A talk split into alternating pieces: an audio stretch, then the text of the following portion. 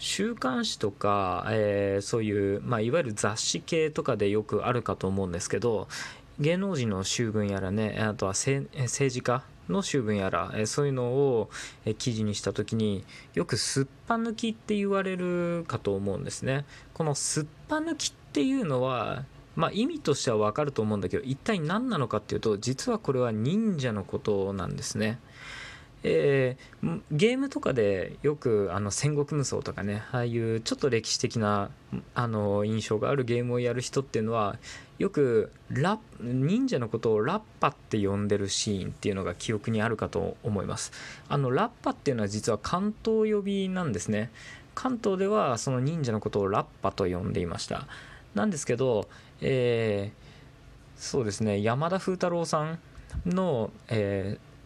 作品で有名な甲賀忍法帳とかで有名になってますけどいわゆる伊賀とか甲賀っていう忍者で、えー、有名な土地っていうのはありますね。ああいうところでは実はその忍者のことをスッパと呼んでいたんですね。そのスッパが、えー、時には刀を抜くこともあるということでスッパ抜きと言われることがありました。そこが語源となっているのが今のそのすっぱ抜きっていうものになるわけですね。はい。というわけで、えー、今回の雑学はそんなところにして、えー、今回も痩せたいならまずするべきはダイエットじゃないよねっていうことのパート4になるんですかね。えー、前回はそのアルコールの健康的なえー、ところでの危険性っていうところを説明して終わったことを思います。ではその続きからなんですがじゃあ体重を減らしたりとかダイエットをしようって思った時にそのアルコールがそんなに悪であるのかこれって調べてみると意外と諸説あるかと思うんですね。これの一旦の結論として、えー、申し上げるとアルコールっていうのは実はそんなに太る要素としては強くないっていうのが僕の中の結論ですね。えー、っていうのは具体的な数字にすると1日で摂取するカロリーの 25%, 25以内に収まっていればそんなに、えー、脂肪がついたりとかっていう影響はなかったようです。でこの辺はまあ正直難しいところでじゃあ、えー、体重が増えたりえ増えなかったりっていうところの影響が完全にアルコールによって左右されてるのかっていうところもまた判断が難しいところなのでちょっとこれから僕ももう少し調べてみて改めて報告はしようと思うんですけどえー、太るか太らないかっていうところに関してはそこまで気にする必要はなさそうです。ただ1日で摂取するカロリーの75%とか50%以上とかっていうところまでアルコールが占められてるっていう人はちょっと気をつけた方が良さそうです。といったところで今回からはダイエット、え実際どうしたらいいのっていう話をしていきたいと思っていますのでそういう話に、えー、入っていきたいと思います。でじゃあ結局何をするべきなのかっていうともう正直ねダイエットについて関心がある人だったらもう1万回は聞いた話かもしれないんですけどこれは記録をしましょう。何を記録するのか具体的に言っていくと起床時間、え朝食。昼食間食夕食、え意識的に運動をした時間、え就寝時間また、え食事の内容朝一にとった体重の値これを記録しましょう。まあ、ここから多少またバリエーションはあるんですがとりあえずこのぐらいは記録しておいた方がいいと思います、えー、ちょっとね仮に一つ、えー、メモを作ってみたんでそれを読み上げていきましょう。6時半起床しました、えー、体重は6 0 2キロでした。7時半に朝食をとりました。内容はご飯と味噌汁と焼き鮭と納豆でした。で8時10分に出勤しました。出勤は自転車で運動しまし自転車で出勤しましたと。これはまあ運動に含めていいと思います。で12時20分昼食です。でカツ丼を食べました。15時15分に完食。これはりんごを半分食べましたと。で18時20分に帰宅してそこから、え、日頃の運動の習慣としてジョギングに出ましたね。これが30分間ジョギングに行きました。で20時10分夕食、えー、ご飯野菜炒め味噌汁キムチとこういった、えー、夕食をとりましたと。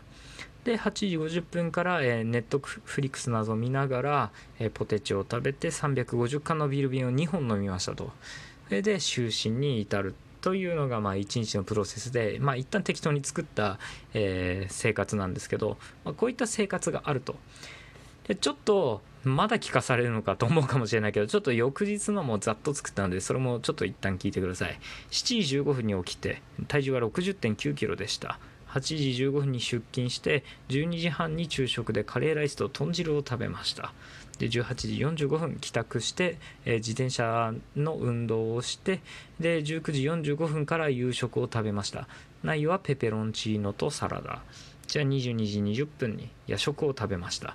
それはカップラーメンとついでにちょっとお酒が恋しくなってハイボールを2杯飲みました。で24時10分に就寝しました。っていうのが仮にもう一つ作った2日目の、えー、記録です。気づいた方いらっしゃるかと思うんですけど初日は朝ごはんを食べていて2日目は朝ごはんを食べていないんですね。で初日は、えー、晩飯を食べた後に、えー、その後えー、ポテトチップスを食べたりとかビールを飲んだりとかっていうのがあってまあ大きな違いとしてはその辺かなと思うわけです。2日目は、えー、夜食にカップラーメンを食べてるわけですね。こんな感じで生活習慣を記録していただいてじゃあなんで1週間って言ったかっていうと1週間でこの体重の推移っていうのをちょっと把握してほしいんですね例えばこの生活をしていたところで目的が体重を減らしたいっていうところでえー、まあ適当にその生活を記録してたら体重落ちてるっていうんだったら、まあ、別に気にする必要はないじゃないですか実質。とは言ったものの大体そういうことはなくてこれがいわゆるレコーディングダイエットっていうのに近いものなんで、えー、記録してるうちに自分の中で無意識のうちに制限を働かせてダイエットに成功してるってことはまああるかもしれないですけどそれはまあそれでいいと。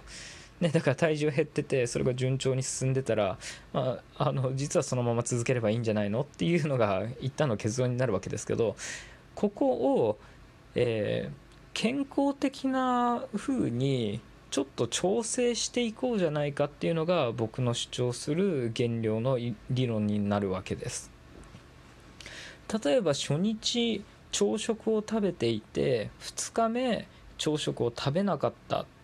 えー、こういう生活のリズムのズレっていうのはあの減量においては非常に厄介な問題になるので一旦朝ごはんを食べるのか昼ご飯を食べるのか夜ご飯を食べるのかっていうところは、えー、決めちゃった方がいいです。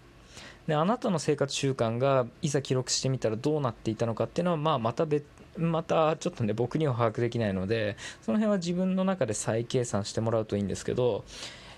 今回の話で言えばじゃあ朝食は取る必要があるのかこれ難しいところですね意外と調べてみても諸説あって混乱してる人が多いんじゃないかと思うんですけどこれはまあそもそもあの1日3食は健康に良いっていうのは、まあ、有名な話ですけどエジソンがあの自分が開発したトースターを売るために言った歌い文句なわけであってもともと健康的なところにフォーカスした科学的結論とかではないわけです。で最近研究されてる結果で考えると朝食っていうのは必ずしも取る必要はないんですね。でまあ実際僕はどうなのかっていうと、まあ、ここ何年か朝食っていうのは取ってないですね、えー、で特に体調には問題がないです。はい。まあそんな具合で、まあ、正直僕のおすすめとしては朝食は取らなくてもいいんじゃないのかっていうふうに思ってますが、えー、じゃあ今撮ってる人がやめるべきなのかっていうといやまあ別にその辺は自由にしていただいてだけど撮ったり撮らなかったりだったらどっちかに統一した方がいいっていうのが、えー、今回主張したい話なんですね。なんで例えば僕だったら、えー朝食は取らないですからじゃあ日々の中でこれから健康的な生活を送ろうって思った時に朝食を取るようにしようっていう選択肢は僕の中ではないです。えー、だから皆さんで朝食を取ったり取らなかったりで朝食を取るときは時間に余裕あるし頑張って取ってるっていう印象がある人であればちょっと朝食は抜いちゃってもいいんじゃないかなと思っています。で朝食を取ると朝食を、ね、無理に取るっていうのはやめると実際のところ1日での摂取カロリーっていうのは15%程度減るっていうふうに言われてるんですね。そうするとじゃあ1日2000キロカロリー程度取っていた人であればまあその理屈だけで言えば1日300キロカロリーの制限になるわけですね。そうするとカロリー上での制限っていうのはもう一旦それで完了してしまうっていう、まあ、非常な簡単非常に簡単な話になってしまいます、えーともかく、えー、思いのほか時間が進むのが早いもので、えー、ちょっとこのまま次回に続いていきたいとは思うんですが今回の話の結論としてじゃあ生活習慣をとにかく記録しましょうと。これっていうのは曖昧でも具体的でも、えー、の自分の生活に合う形で取っていただければ構わないです。例えばこれをもっと曖昧に取ろうと思ったら、えーそうですね。この8時10分とかでも8時っていう風になっちゃってもまあとりあえず一旦いいかもしれないです。でも逆にこれを細かく取りたい人っていうのもいるわけです。僕とかそういう口ですけどそうすると、えー、朝食ご飯味噌汁焼き鮭納豆っていったところでそのカロリーが知りたくなってきちゃうわけですね。あとは栄養素とかも知りたくなってきちゃいます。そうすると